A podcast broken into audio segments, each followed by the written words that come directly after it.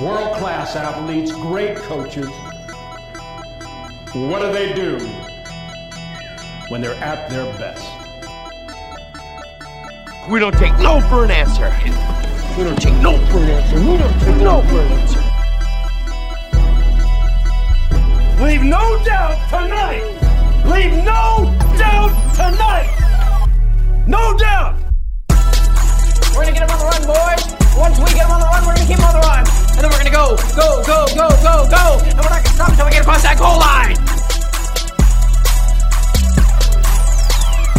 Now, you kids are probably saying to yourselves, hey, I'm going to go out and I'm going to get the world by the tail and wrap it around and pull it down and put it in my pocket.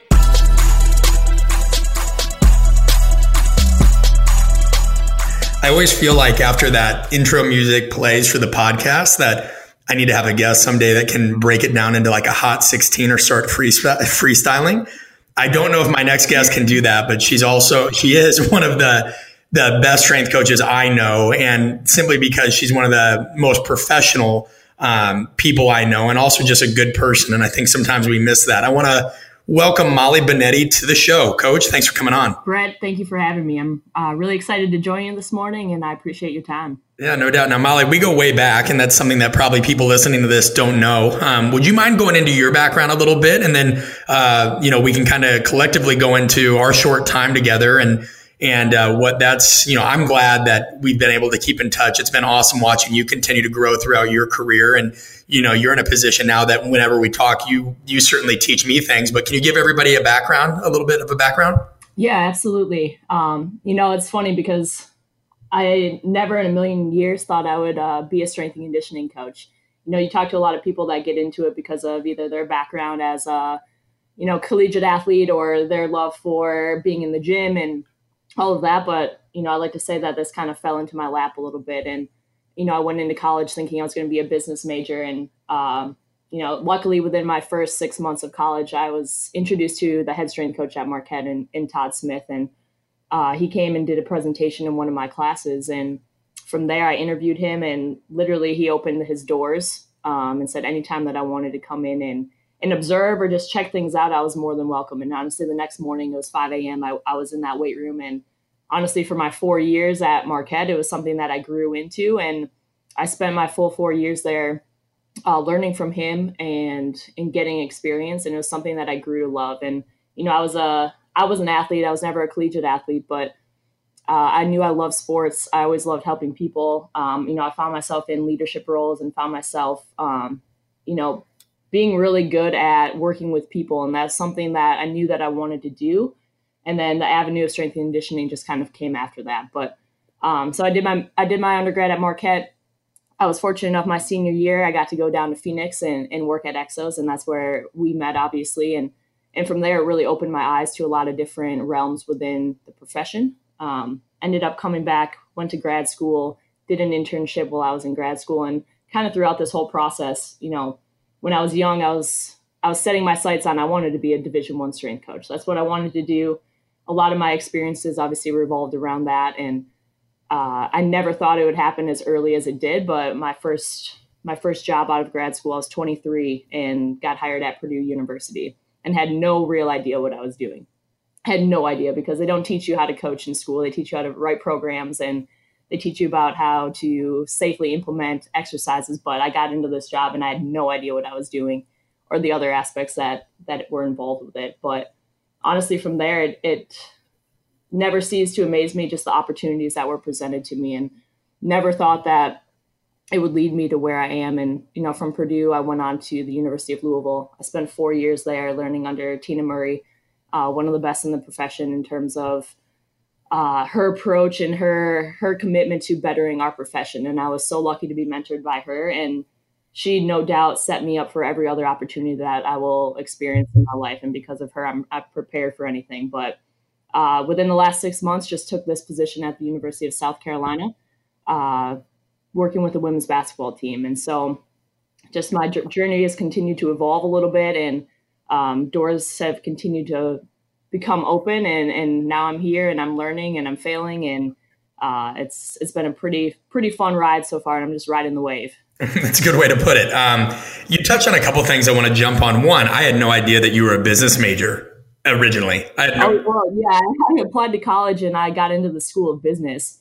And then within my first month of college, I said, no, this is not what not what I wanted to do. I knew, I, you know, I loved it in, in high school. I was really good at it. I was good at accounting. I was good at with numbers and good with math. And I was like, yeah, I could do this for a living. I could make some pretty good money.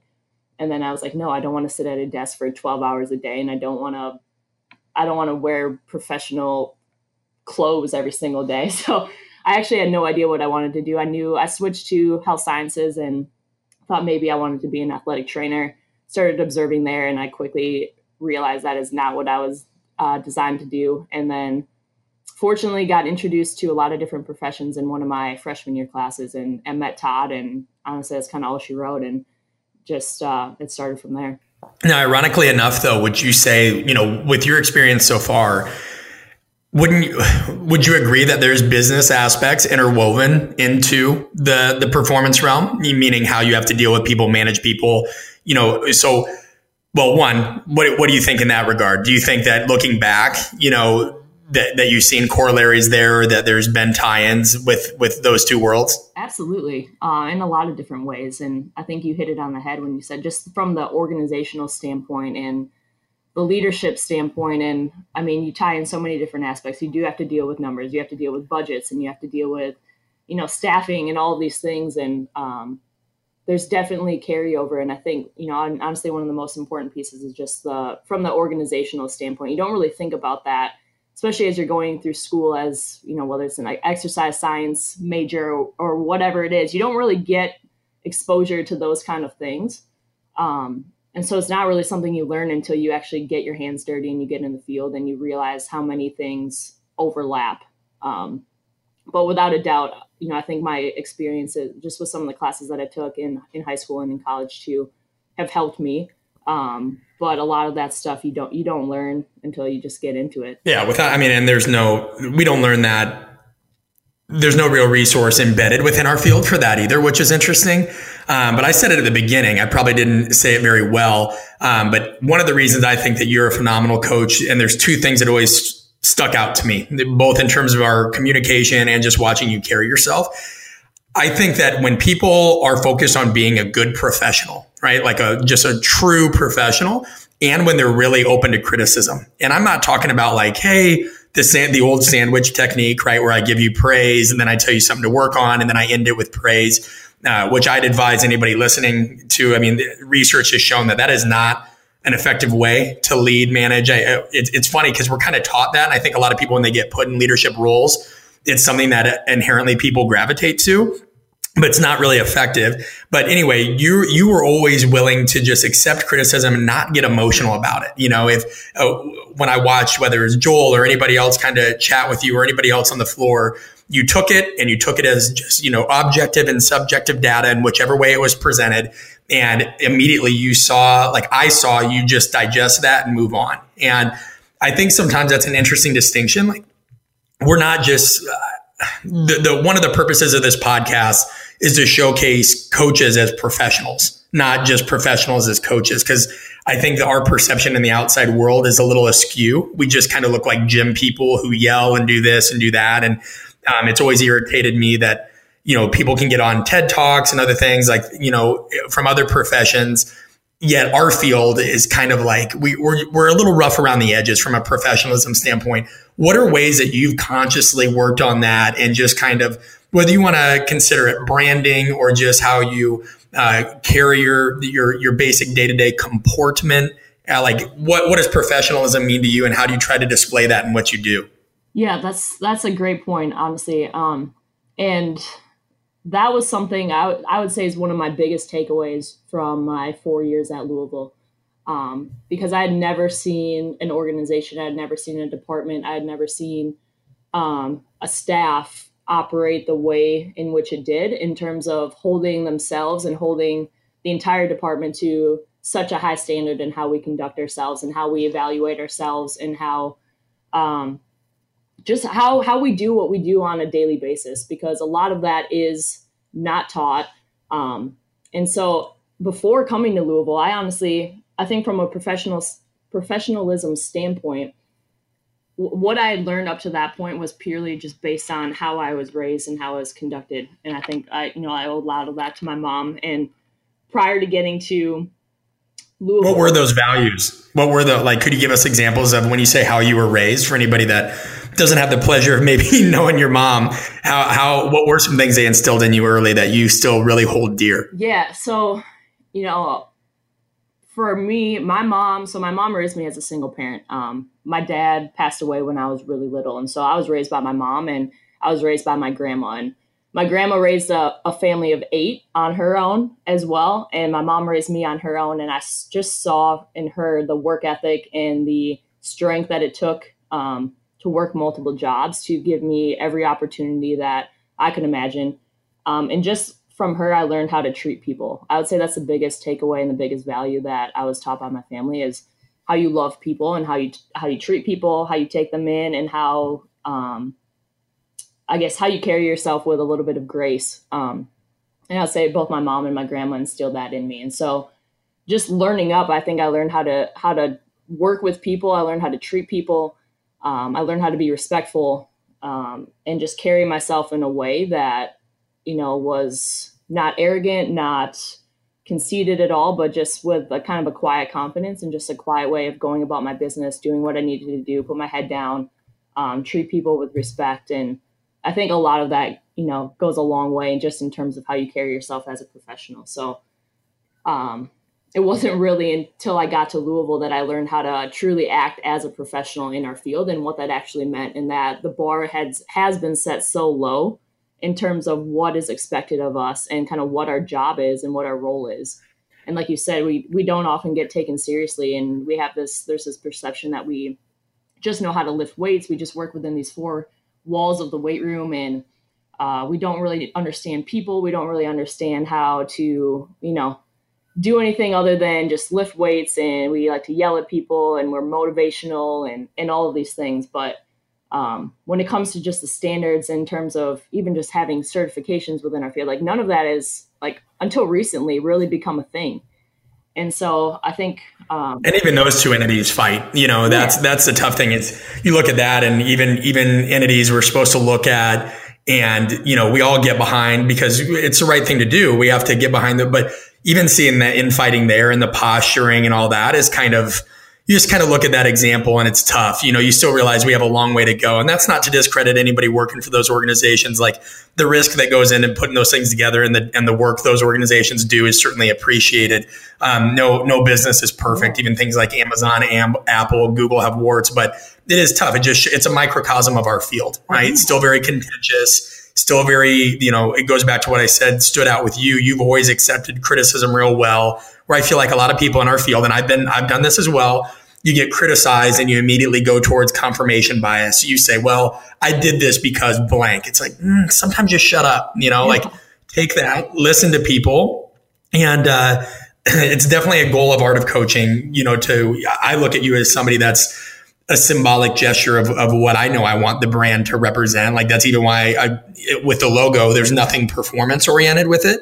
Cause I knew that, you know, when I had the chance to go speak at Microsoft, I wanted that logo to look professional there, just like it would in a weight room. I think that we we have a responsibility to to share our knowledge as well with with the outside world because we're always so humble and we're like, well, you know, we're going to lead from these or learn from these people, whether they're CEOs, military leaders, what have you. But people like you have tremendous things to share. Like even just what you said, your you know, your dad passed away young, your mom and your grandma raised you. Like talent doesn't really manifest without some kind of trauma, and I think you're an embodiment of that and the word you used was perfect. I actually favor the word grace far more than I do humility. I think humility gets thrown around far too much in our field and kind of in a proud way. Whereas grace, that is a verb that can be used as a verb and a noun. So as a verb, we honor or credit someone or something by your presence. And I think with what you do, you honor your mother, your grandmother, Tina, everybody that's helped you along the way with how you you know, your comportment, the way that you carry yourself. And it's a noun, right? There's a simple elegance, there's poise, finesse. I think that you hit the nail on the head with that term. It's such a better term, in my opinion, than humility in regards to what is, you know, part of true professionalism. Does that make sense? Or yeah, no, no, it absolutely does. It absolutely does.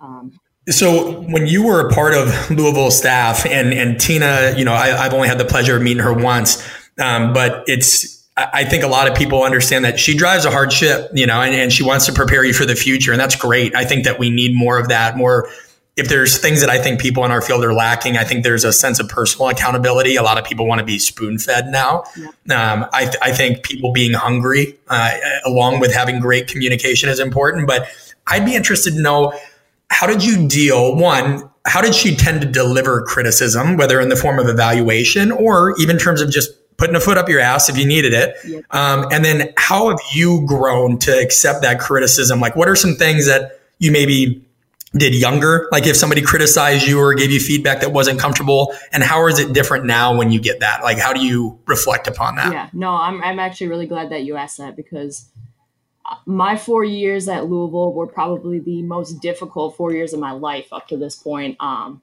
and without a doubt, I grew more in those four years than you know I had prior. You know, I was 24 when I started there. I probably grew more from 24 to 28 than I did my first 24 years of life, and I mean, I went I went to work at Louisville because I understood that Tina was known to be hard to work for, but I also knew that if I went there and failed and learned from her that I'd be prepared for whatever it is that I wanted to do. And honestly, my first year, I would say probably my first year and a half, I was miserable because she the way that she delivered criticism was it was like a punch in the face.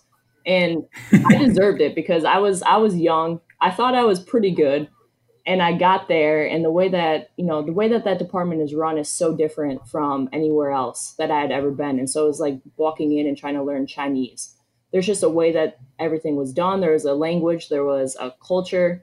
And I was the first person that they had hired that hadn't been there either through an internship, a graduate assistantship, or hadn't worked there for like eight plus years. And so I came in and I was in way over my head. And I can't even count the times of number of times that I failed, number of times that I was in Tina's office in tears and just I literally just had to take it on the chin and every day like I wanted to quit. My first 6 months I was like what am I doing here?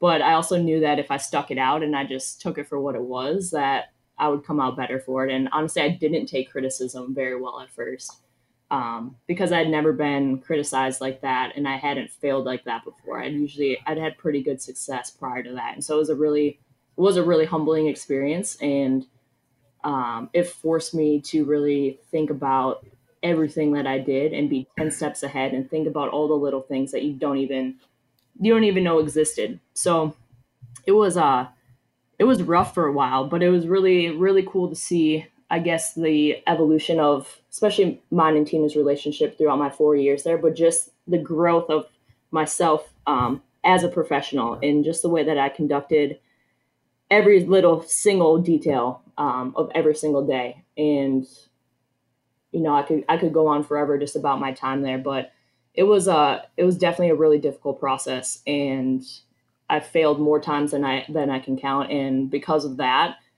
I was so prepared to take on this position at South Carolina. And honestly, like I knew whenever my time was up at Louisville, I'd be prepared for, you know, whatever position it was, whatever came up. And, um, but it, like, you know, kind of like we talked about, it wasn't without uh, falling flat on my face several times.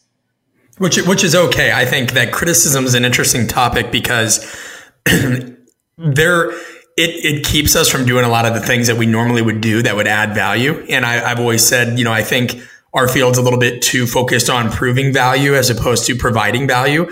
You know, and, and second, and you hit the nail on the head with this earlier, you talked about it. You prove your value by being willing to improve. I'll say that again. You prove your value by being willing to improve. Now, think about this. The way that athletic or the way strength and conditioning was run by you guys collectively as a staff at the time, do you think that impacted the way that the rest of the athletic department and even the university as a whole viewed and valued strength and conditioning?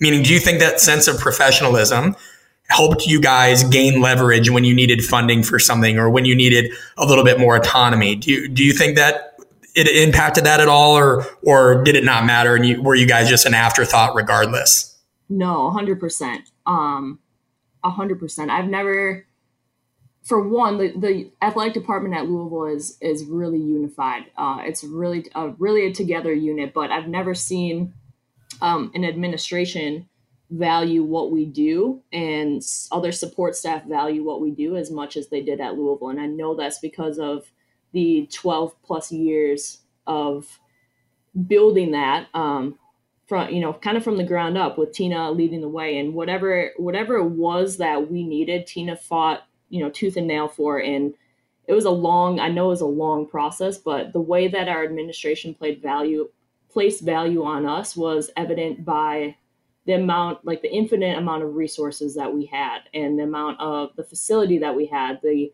money that was invested into technology and not just from administration but from sport coaches and uh, former former athletes that would donate. And just the support around what we did, you know, they really saw us as an integral piece of everything, you know, um, in the student athlete experience. And so it was, it was really a, a, neat thing to be a part of and, and really see just, and, you know, I only saw it for a few years and I know that it wasn't always the case, but to be able to come into it at a time where it was established and I never had any issues with sport coaches and what we were doing. I never had any issues coming from administration. There were um, they were completely involved in, and we were very visible to them as well. And so um, it was a pretty cool, pretty cool relationship to experience, but also really cool to see, you know, whatever it is that we wanted, we were going to find a way, and administration was going to find a way for us to get it done. Yeah, it sounds like they definitely you guys collectively did an awesome job with that. And we're going to we're going to dive into where you're at now with South Carolina, but I think there's an important point to kind of round off that thought is you know, when when we talk about because essentially what you guys did is your internal values projected an image to the rest of the world, right? In some way, shape, or form, whether local, within the university, and beyond. Well, that's branding. And I think that branding, people forget that no matter what we think about the term, because we feel our field feels a bit contentious because we think there's some people that have been irresponsible with branding. And guess what? Our field's not unique in that. That's every field. Um, but branding is really the values you live by made real by what you do.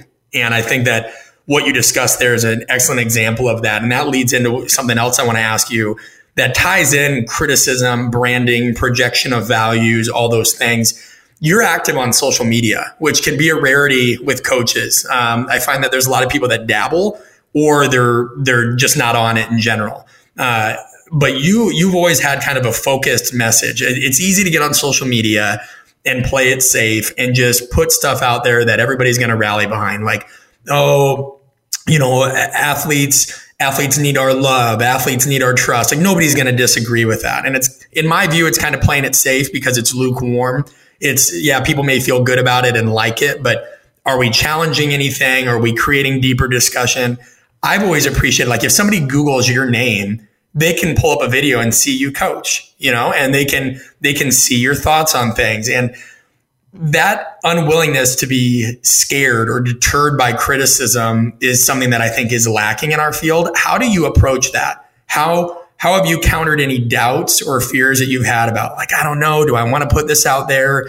Do I want to have any kind of presence? You know, what what kind of moral code do you abide by where if you think something's helpful, you're going to share it or should I not share it? Where do you find that balance for you on, on being active in social media and sharing? Yeah, uh, that's a really not being scared of the criticism. You know, does that make sense? Am I answer? Am I asking that okay? Yeah, no, you are. Um, that's a good question. And it's okay to reflect on that. I mean, this is the reality of having an unscripted show. You know, like yeah. this. Uh, and I, but I think this is where people listen in and they turn up the volume because they're like, I know somebody you and I both know and is a great strength coach. I'm not going to say their name told me the other day, they're like, I've stayed off social media because I've been scared of criticism for a long time. And I used to kind of go at people that were on social media. And they're like, now I'm kind of coming around and seeing the value because I think they put something out and a bunch of coaches reached out and were like, hey, this was really helpful. And that individual didn't think what they shared was special. Um, but what they realized now is like, okay, maybe it's all right to kind of deal with some criticism. I don't care if you know, the performance director somewhere halfway across the world sees this and wants to make a judgment because I'm showing the reality of what we do and, and the context as it pertains to this environment. So, yeah, just even if you have to stumble or stammer through it, walk me through what you think about that and take your time. Yeah, I think I used to be, I think, in the camp of I would I used to post a lot more than I do currently, and I think I've just become a lot more um, selective about when I choose to post something or what I choose to post. And I think I go on I go on Twitter and I read more on social media than I than I do participate in. And I think I like to kind of take note, I guess, of what what kind of content is being put out there. And I see still there's so there is a lot of criticism and that doesn't bother me at all because I think what I've learned too is that there's a million and one ways to do our jobs. And a lot of the the banter and some of the criticism out there and there's a lot of talk about different exercises and exercise selection and all this stuff. And oh, it's obsessive. You, you see a lot of people arguing and talking about stuff that doesn't matter. And so I guess when I post, I I don't want to post anything about that. I try to, I guess, if I'm going to post something, I want it to be something of value in terms of what I believe our roles as coaches are, and talk about a little bit more of the other side of things rather than like what I'm doing with my athletes because to be honest, it doesn't really matter because there's, like I said, a million a million ways to do it, and I think that's one of the things I've learned the most in the last six months is honestly my program and what I do with my athletes is the last thing I think about on a daily basis, and that's which is paradoxical because you'd think that the way we argue, people would rather have it where we're all doing the same thing. You like you. It's almost as if our field really wants some article to come out or book that tells us all the perfect program, regardless of age, gender, you know, uh, sport, whatever. Like, would we be, do you think we'd be happier if we had that? Do you think if there was this, this document that just showed us how to do our job and get the best results all the time, like, do you not think that would take out the fun and, and really the skill of coaching? Cause now everybody could do it. Right. Now everybody, every, eh, you know what I mean? Where would the think, where would the critical thinking come in? I just don't get it. I don't get if everybody wants some perfect ratio or some percentage or certain amount of sprinting volume. Like, am I off on that? Or I mean, do you think we'd be happier if we had that? No, it's crazy. And it's, it's, I think it comes, it just comes from valid, wanting validation. And I think it, it gets hard because there is so much gray area in what we do. And there are so many ways that we can do it that we want validation that, okay, somebody else is doing this or like I'm, if I follow this, at least I can say that somebody else did it and it worked for them. So I must be doing the right thing rather than taking a chance on, okay, like this makes sense in my head and this makes sense for my population or this team that I'm working with.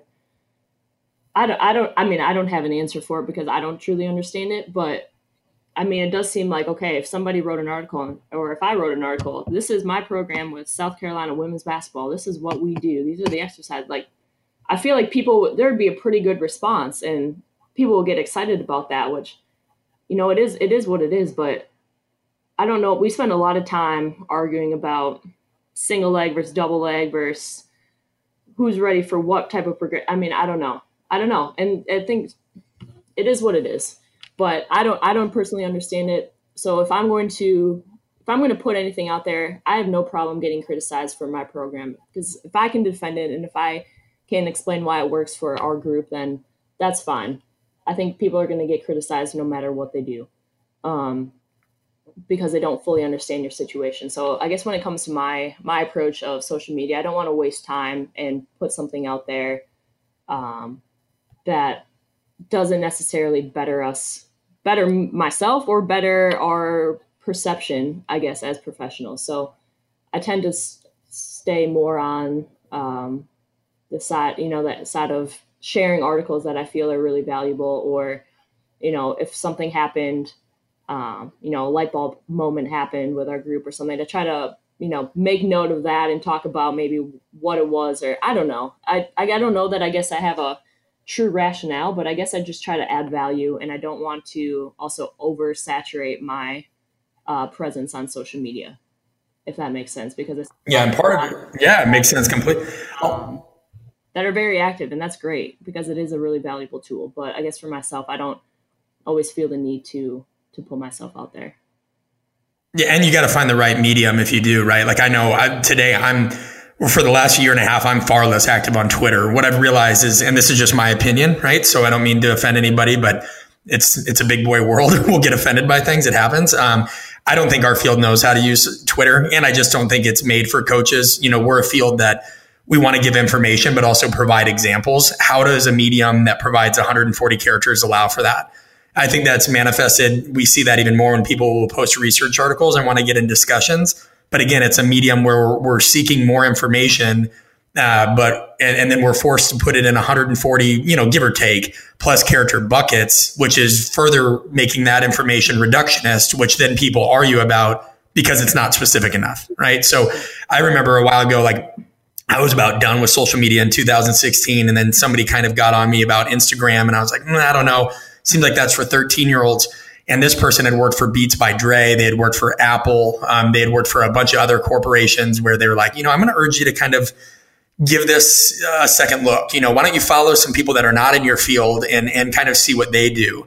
And I saw a whole different level of storytelling. I saw people that knew how to communicate to their audience knew how to show examples of their work. And I was like, this is what I'm going to do. You know, because if I'm going to, if I'm going to get on social media, it, has got to be something where like it, it, it's not going to be transactional where people can just digest something. Like it's got to have some meat to it. And what I found is your audience will find you. So like you're spot on. Like criticism is going to happen. One of my favorite quotes, I think it's by a gentleman named David Brinkley, and I might butcher this a little bit, but it's a successful person lays the uh, lays a firm foundation with the bricks others have thrown at them. And I'm like, I I love that. Um, so I started just saying, all right, I'm going to put things up there, things I wish I would have known, and I can show a picture to kind of either convey that message in a more indelible format or show a pictorial or video graphic representation of what I do. And that's that. And however anybody feels about it, they feel. But at the end of the day, you know, my dad lost his father. Um, who would have been my grandfather when my dad was only 13. I have a I, I, I have a lot of family that either have, have had struggles with cancer or, or, heart disease. Some people in my family die relatively early, and I've mentioned this on an earlier episode. Um, so I kind of look at it too as a way that like my future kids will at least get to know a little bit about their dad and maybe what he was going through or what he was thinking during certain times.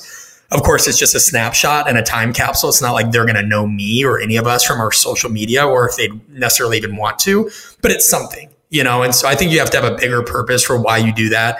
And, and being scared of criticism, you know, like that, that's got to go by the wayside for the potential value that you share. But what I'd be interested in hearing about now is how you've kind of taken those lessons, you know, whether it's from your your early days as a strength coach, whether it's from the things that have evolved from a managerial side and what you saw from a professional development side and how they approach it at Louisville. How have you really taken that and ran with that at your current job, your current location, and and what issues you know has it helped with early on? Where have you been able to insert those skills or lessons that have made that transition to South Carolina a little bit smoother for you?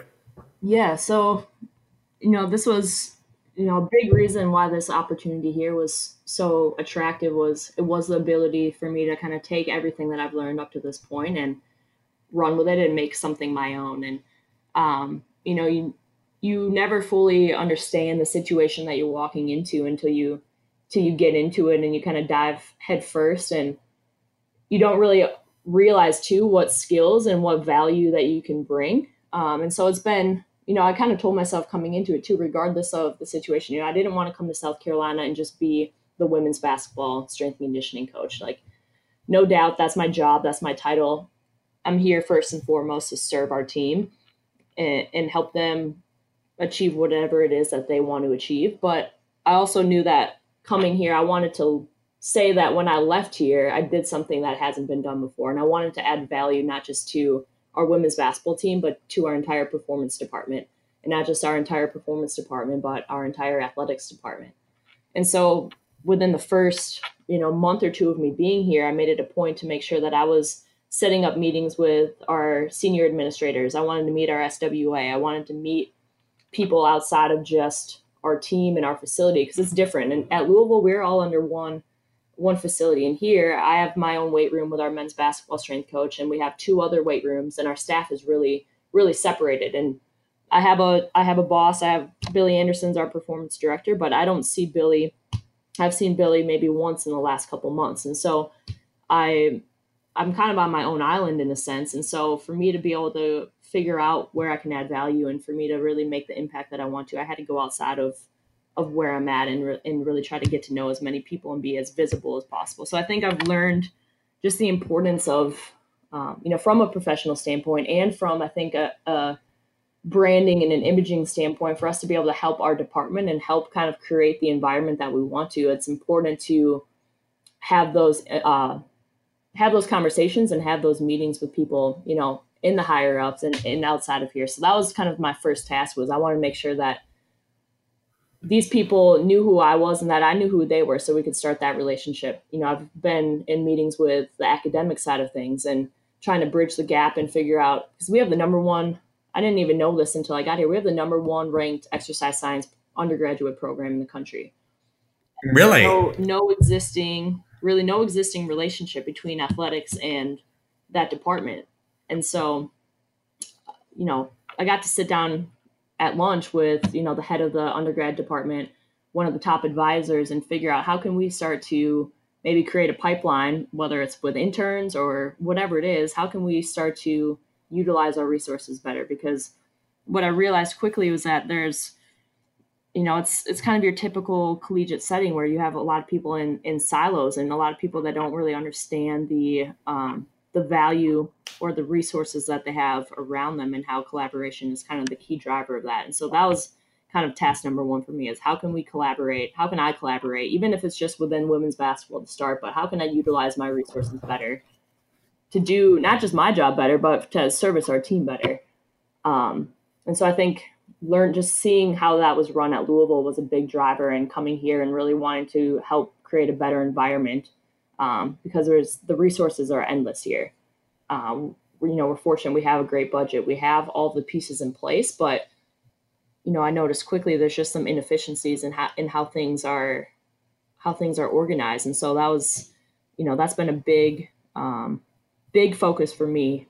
You know, aside from obviously doing my job really well in terms of servicing our team, but you know, I think those are some of the skills that I've learned over you know that have prepared me for this and it's a work in progress no doubt but i think that's you know that's how i kind of view my view my role is i want to make sure that when i leave here that there's a there's a system that's in place or there's an organization that's in place that you know we've got a pretty well oiled machine and i can say that okay i helped create some change in terms of better better utilizing our resources and better you know servicing our student athletes and what role would you say that, you know, when, when you're looking at trying to create change, what role would you say creating um, some kind of, let's just call it a challenge network, right? Something where your staff kind of understands, hey, there's an inherent responsibility uh, within our staff to not only continuously evaluate what we're doing, uh, you know, from a professional standpoint, not not necessarily looking at training on the floor. Of course, you're doing that as well, but I think that's been well covered in a lot of other podcasts. So I don't know if we need to go over specific monitoring strategies although I'm happy to go there if you'd like.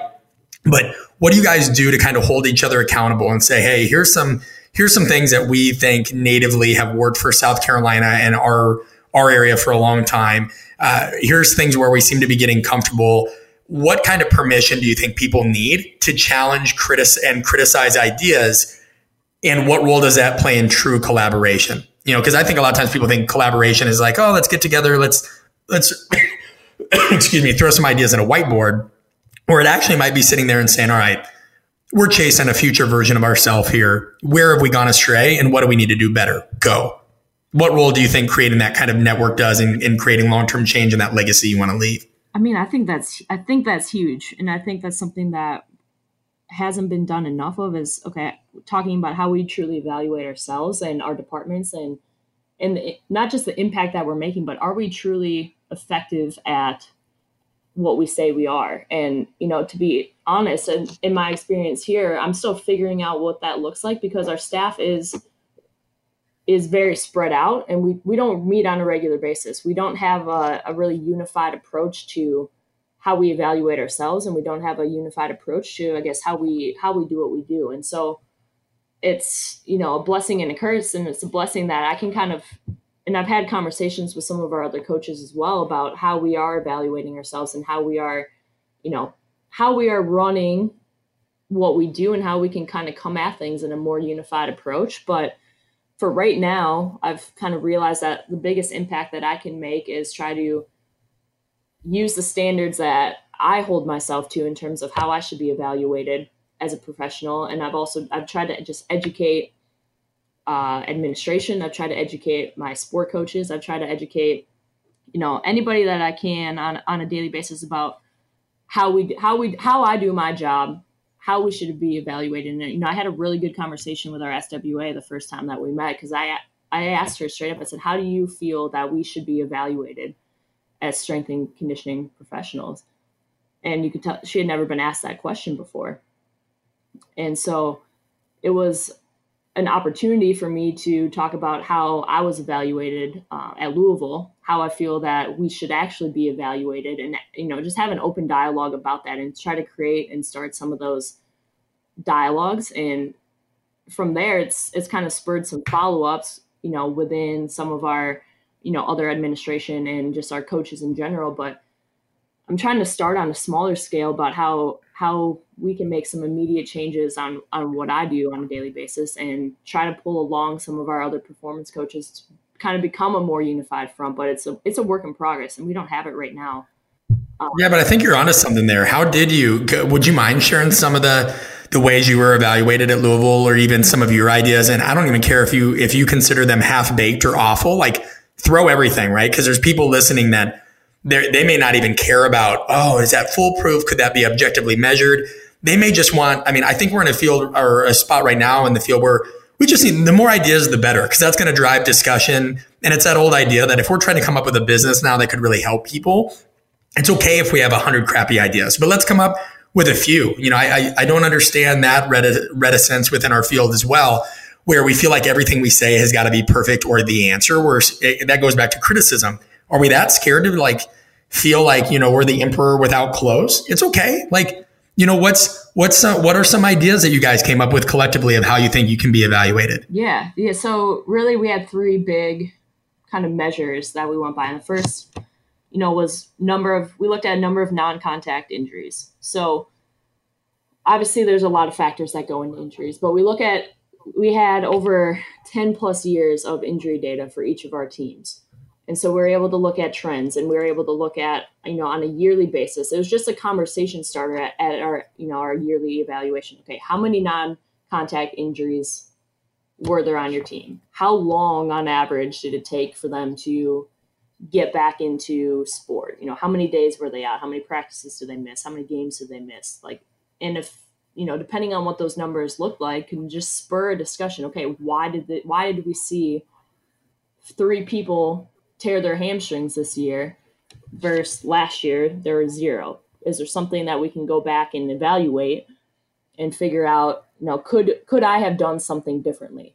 And so it's just a conversation starter. So we would look at injuries we would look at trends in injuries how much time was missed and obviously multiple people are involved in that process and, and multiple factors play into it. We can never completely prevent injuries we know that but we have to at least look at it because if you're not paying attention to it how can you figure out where where changes can be made?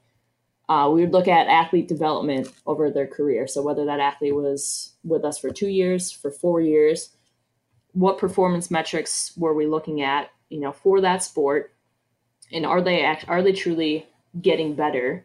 And how does that relate to their actual on field or on court or whatever you know pool performance?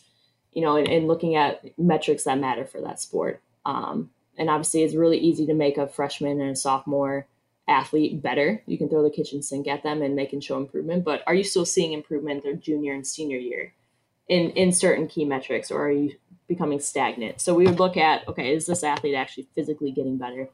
And then we also looked at wins and losses because I think a lot of the time, you know, we kind of take it out of our hands and say, you know, I can't I can't make an impact on if a team wins or loses. And I think that's a bunch of BS because there's a lot of things that we do behind the scenes. There's a lot of things that we do in terms of being able to impact that. And I think number one kind of goes back to the injuries. If you have your best players healthy and available to play, your chances of winning are going to be a lot greater. So we would we would look at all three of those things, and obviously, I think we play a part in all three, no doubt. Um, are we completely responsible for all three? Definitely not, but it's at least a way for us to measure objectively the type of impact that we are contributing to. Um, so I think those are starters, and uh, you know I think a lot of it has been okay. Do you have a good relationship with your sport coaches? Are your sport coaches happy? Do they like you? You know, do you get along well with the support staff? You know, is it a good fit with the team? Like, yes, some of those, those things are important and you have to have those relationships, but it's not really defining or measuring the impact of our of our presence on that team.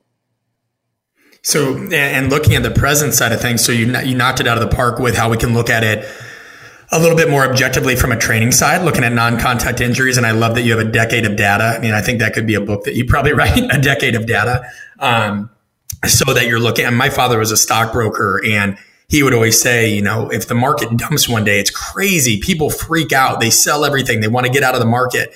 And he's like, despite the fact that, you know, over a century's worth of data shows that the market's always going to have an uptick. You know, even when you look at recessions and, and the Great Depression and things like that, people get too concerned with occurrences and don't look at trends with a long term kind of non emotional view. You've got to see where you're really at. Yeah. So it sounds like you guys kill that. Here's one thing that I, I think is going to be interesting.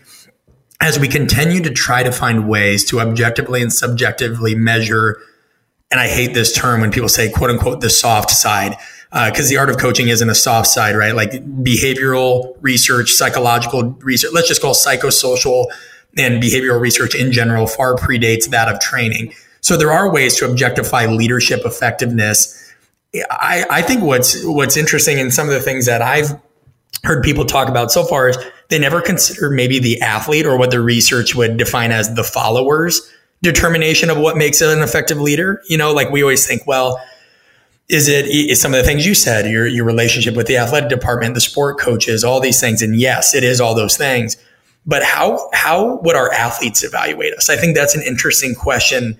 Would they just evaluate if we, if we went up to some of our more discerning athletes, ones that were critical thinkers, and we said, "Hey, how would you evaluate me at the end of the year? Is it just getting stronger, feeling more fit? Or are there other things that are important to you? Like what what is important to you as a coach? What who are some of the best coaches you've had, regardless of whether it's sport, strength and conditioning, what have you, and why, you know, why were they effective? But I think I think there's something to be said for that, getting our athletes' opinions. And of course, not all of them are some of them are be like, I don't know, dude. Like, and I don't want to answer your question and leave me alone. Like I have class, you know, but I think it would be interesting to get I know I've asked some of my athletes that, and it's a little bit different because some of these folks are at different points of their career. And, and I think, you know, they're a little bit older. So, you know, what, if they're fathers and they're 26 now and, and that they're going to give you far different answers than, than a younger age, you know, kid that doesn't have, uh, you know, their, their responsibilities and maybe hasn't been thrust into a leadership role themselves, which is going to give them a limited view. Yeah. But do you think there's room for that? Do you think there's room for athletes evaluations? On a coach and, and even maybe us coming up with ways where we can guide them and, in how to do that. So we have a better idea of how we are doing in, in their view. I think some people would throw that out the field, but I'd be interested in your, in your take on that. Is that a dumb idea? No, I don't think so at all. And honestly, we, so my first couple years, we used to do kind of an exit interview or like an exit survey with our seniors and kind of along, it was kind of getting at some of the same questions, but more so like our effectiveness at them, you know, from an education standpoint, from a physical side of things. We would do, you know, we wanted to get feedback on on their experience as a student athlete, but I think even on a smaller scale, I think that's a you know a yearly evaluation that you could do, and I, honestly, it's something that I do in, I guess, to an extent in terms of I'm always trying to get athlete feedback in terms of you know, I want to make sure that I'm providing them with what they need and not just talking at them and not just doing what I think is is best for them, but actually asking them and involving them in the process. And when I first start with a team, and I did this when I first started here, is I I have them fill out kind of a just a little a few questions on me just trying to get some conversation starters and get to know them a little bit as people but that's a question that i actually ask is what is i ask them for three qualities of a coach that they really either respect or you know name three qualities of a favorite coach that they've had.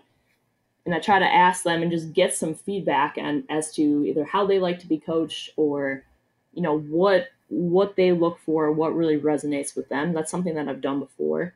But i absolutely think you know we talk a lot we always want to have kind of the control right? We want to be the the one in charge and we want to be the one that's making the decisions and we know best. But at the end of the day it's who we're influencing is is these student athletes and it's their experience that they have with us and so you know what kind of experience are they having is it one where yeah. it's a athlete centered approach where I'm asking them for feedback and I'm asking them for, you know, this and that? Or am I just putting what I want to on them all the time and not asking for feedback and maybe not even truly connecting with them? So I think I'm I'm much more okay with me kind of putting my guard down a little bit and admitting that okay, I don't know something, and that's something that I've had to do since I started here because it was a brand new brand new team, and there are a lot of times I had to just back off and be like, okay, you know what, I don't know, I don't understand you, help me out a little bit, and just asking those questions. So I think that's a huge piece of it.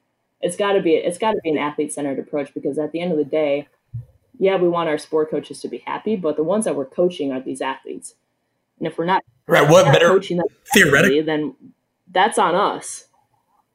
Yeah, and theoretically, again, assuming that they could give us the answers that would fit into objective metrics to a degree, but I think that's a whole nother topic. I don't think we, I don't think coaching, coaching is already an inherently complex, somewhat ambiguous, not rationally, you know, it's not a rational predictive sequence of events. So I don't think I'll go on record saying I don't think coaches fully can be objectively evaluated. Mm-hmm. I think there's going to be a lot of subjective to that, and you've got to embrace that. I mean, look at artists, right? Like there are there are paintings of abs- there are abstract paintings that sell for millions of dollars that most people look at and they're like, that's crap. Like, what is that? You know what I mean?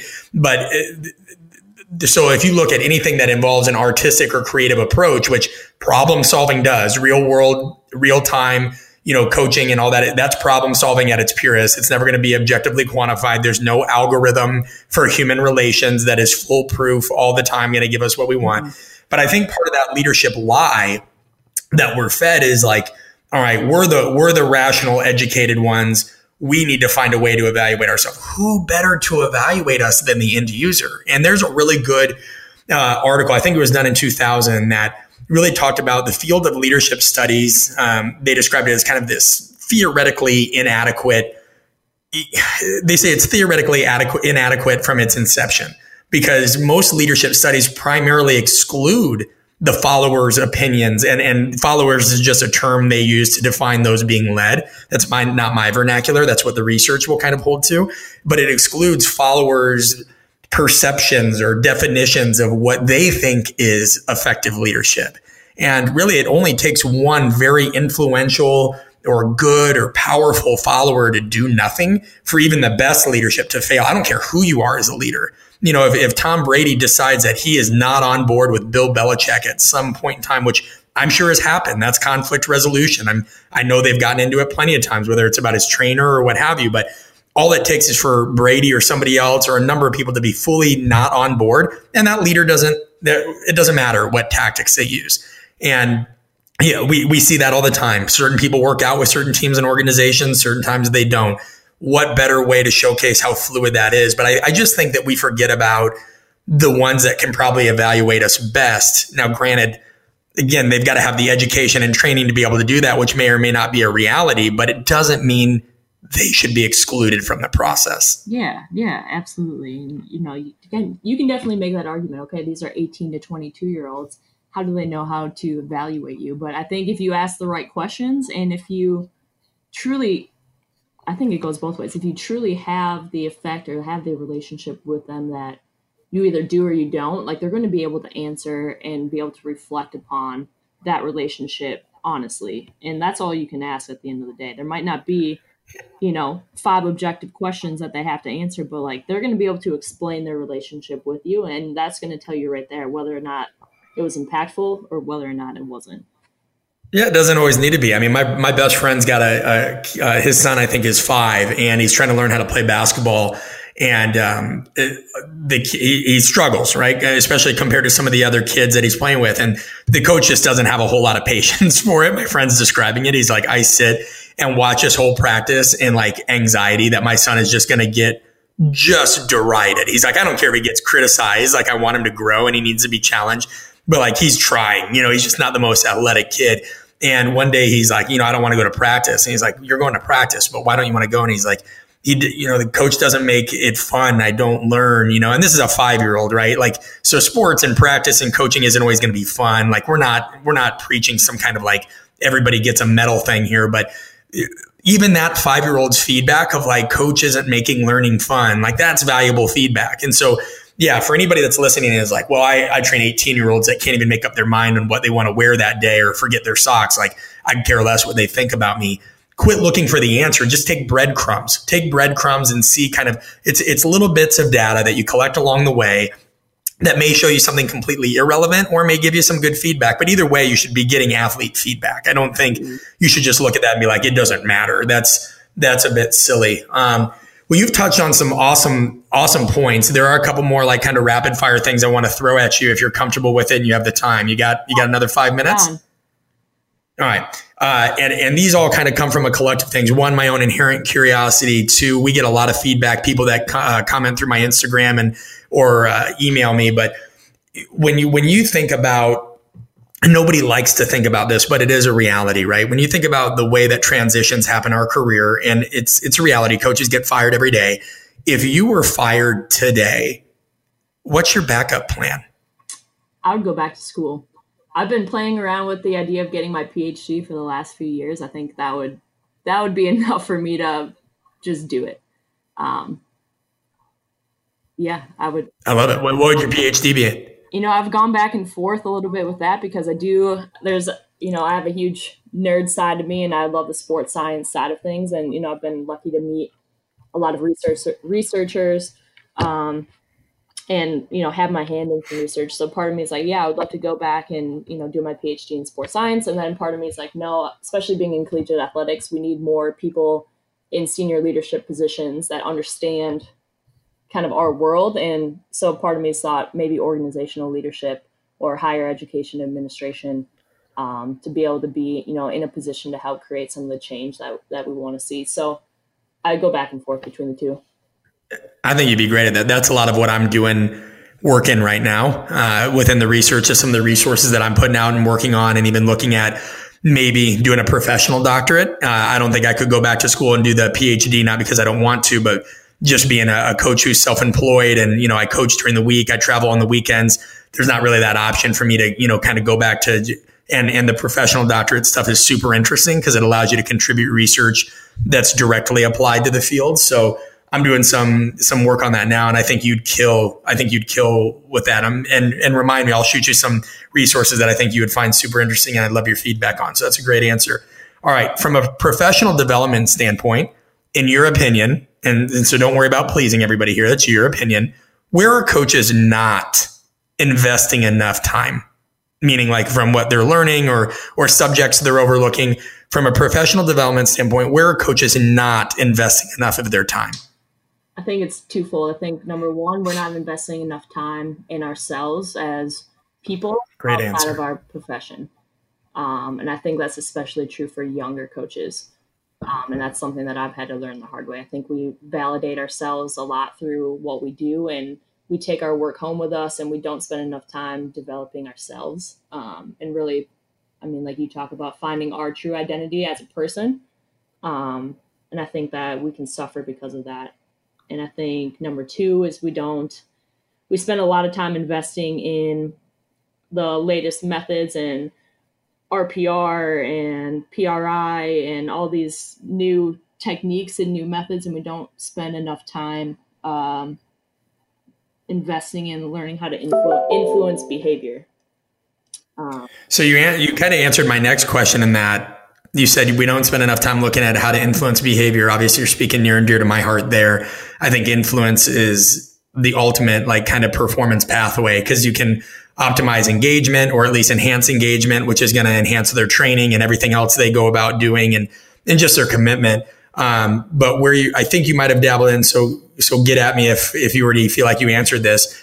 Conversely, what do you think is part of the coaching or training process that you think many people overthink at times? And why is that? What are people overthinking within our field?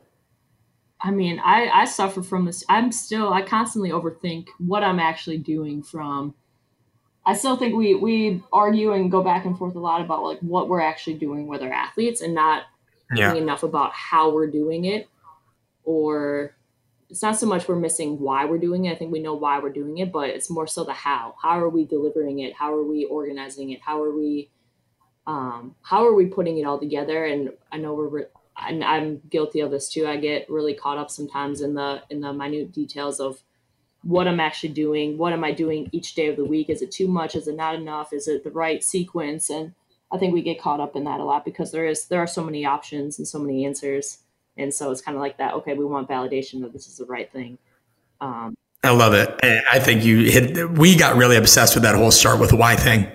You know, like it is important. Like it's important to like let people know why you're doing it. But we've we have really lost our way to a degree with forgetting about the how. How you go about implementing something is so critically important, maybe even more so than the why. Um, I, I, would argue that if you present, oh, go ahead. Then the what too.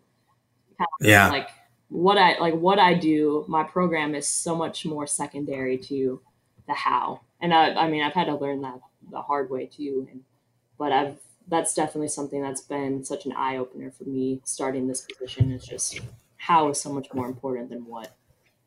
And I think what's what's interesting about that too is people immediately could take what you just say, um, and then they're like, "Well, are you saying that programming is not important?" I I got that a lot when the, the minute the book came out. People, and you know, like you watched me coach, you watched me coach a good bit, and you know that I would nerd out about programming, periodization, agility as much as anybody.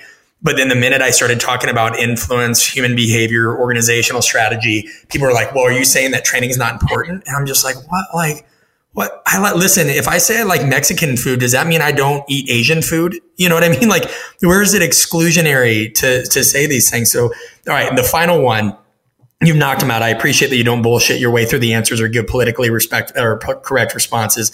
Uh, and this is tricky. I got to think about how I want to phrase this so it's not too leading. There's been a lot of confusion. Well, I shouldn't say a lot. There's been a lot of confusion in a very small subset of individuals about the word buy-in. You know, in my book, I talk about buy-in as trust. I think it's synonymous. I think when somebody's bought in, they trust you, they trust the process, they're committed. What does buy-in mean to you? Does it mean trust? Does it mean something else, or or what do you what do you think it means? Yeah. Um, and is it a term you use regularly? Like, do you do you do you think it's a real thing?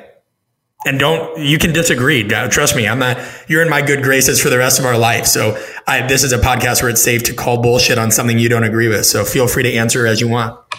I think buy-in exists. I will say I will start with that. I think buy-in exists. I think people look at it as like, okay, what like you're selling something that they're buying, and I think I think you hit it on the head. I do think buy-in is a byproduct of trust and belief. And I would say, you know, I would even throw commitment in, into what you're doing. But I think that the trust in you as a person, I think everything else follows from that. And I think because ultimately, you know, now I'm just going to speak from experience here. So I came into a situation. Yeah where I mean the walls that were built from these from our athletes were so high. They didn't let anybody in. That I mean, I came in at, as an outsider and I've had to fight and claw my way to try to break some of these walls down and you see you see that once you start to do that, once you become kind of that consistent presence where you can communicate with them, not just communicate with them, but connect with them. And you show up, you say what you're going to do, or you say what you mean, you mean what you say, you do what you're going to say, and you do that day in and day out, slowly those walls start to come down a little bit. And that trust starts to build. And you see that once that trust starts to build a little bit, you don't have to start you don't have to have the conversations and you don't have to have the experiences that that you once did. And so I think you see I think it's a byproduct. And I think that because of one's ability to to build trust as and somebody starts to see results and i think results can come in the form of the relationship that starts to form but also results physical results that they can that are tangible that they can see that they can feel. I think i think that in itself is buy-in and i think you know buy-in's an easy way to kind of to classify it but at the end of the day i think buy-in just is part of the relationship equation and i think that's that's the business that we're in is the business of relationships and the, the business of trust and influence and um, so I, I think i can see both sides of the equation where like people don't like the term buy-in but inherently it's there but I think it's just disguised too in, in, some of those other things. If that makes any sense, I don't know. But yeah, I mean, it does. I think Dan, what you know, people always want books to read. I, I think people got me to look at. You use the term selling. People got me to uh, Dan Pink got me to look at that term differently. Like when we think selling, we and this is interesting case study in and of itself. Why do we assume that when somebody's selling something that they're trying to get one over on us? You know, like what does Marriott hotels sell? Occupancy, right? Like lodging. Okay. Are they trying to trick us? You know, uh, maybe, I guess, are they trying to trick us into they're a better option than uh, Sheraton, you know, or, or are they a better option than something else? Uh, what is, what, you know, what, what is Nissan trying to sell you? Well, a car. Okay. Well, that's transportation. Does that mean they're trying to trick you? Well, the responsibility or the answer to that depends on the person doing the selling. You know, like that's how you could have a salesman that has is very transparent, easy, gives you all the information you need, boom, done. And that's become a business model in and of itself, right? You look at things like Carfax, you look at, you know, Carvana that take out the middleman, all this. Now, of course, if you have some huckster down the road that, you know, didn't, wasn't fortunate enough to be raised by a mother and a grandma with values and things like that and, and how they treat people and the grace that you mentioned at the beginning, then that's another. So the point is, is anything, any virtue can become a vice right? Look at education. Education is a form of selling, right? You're trying to get people to understand the value of a certain idea or the development. Like if, if you go do a PhD, people are going to sell you on that. So I think I think people have to look at selling differently. Like the term selling is not a negative term. It's how you wield any bit of information. So yeah. to summarize what you said, would I be accurate in saying that you think buy-in is a byproduct of results over rhetoric, right? Getting results. Yeah relationships, patience, and um, what what am I missing there? Is there anything else that you'd hit? No, I, I think communication. Yeah, I mean, I think communication is, part of it. I'd say connection. You know, connection over connections. That's a better word. I think, like you said, patience is a huge part of it. Um, and kind of going back to what you had just said, I think selling to it's just like this negative connotation, right? Of like manipulation. And so it's but at the end of the day, like you said, we are at the end of the day we have to we have to have belief in what we're doing and who we are as people.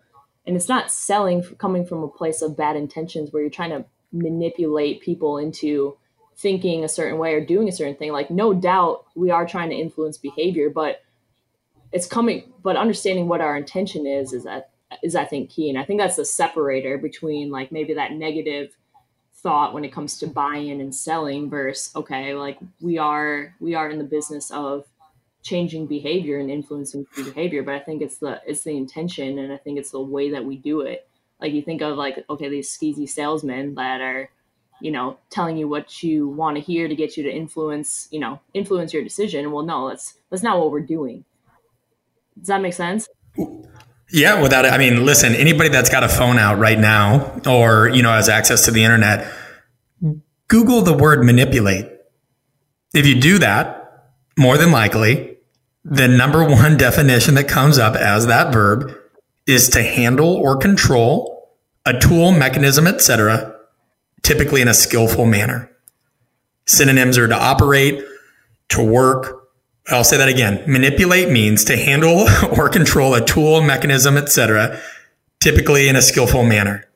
So why do we even think manipulate is a negative term? You could say to handle or control, and that tool could be communication, our ability to relate to others, to do that in a skillful manner.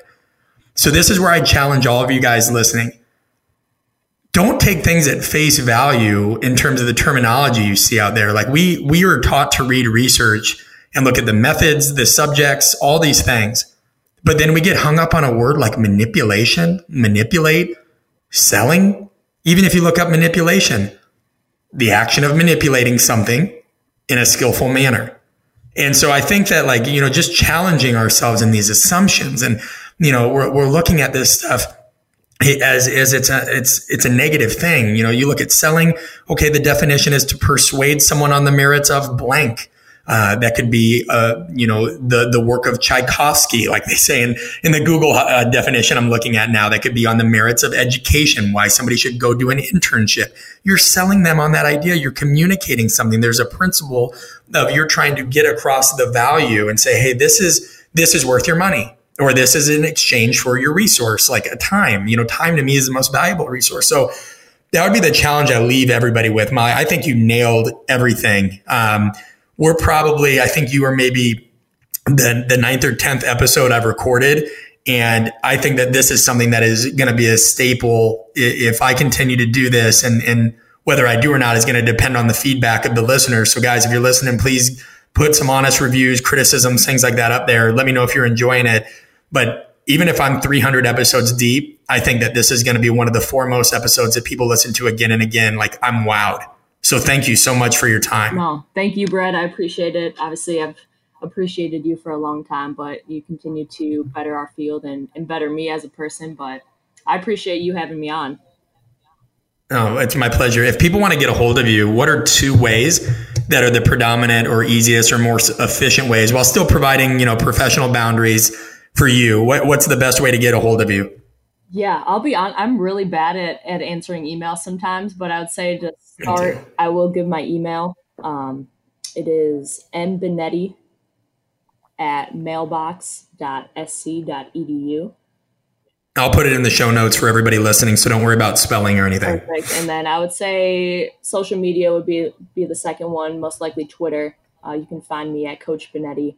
Um, from there, honestly, I prefer to to speak via phone, whether it's text or phone call. So from there, you know, if you're looking to get a hold of me, I'm happy to give out my number, but uh, I'll uh, save that for maybe the few that that want to chat.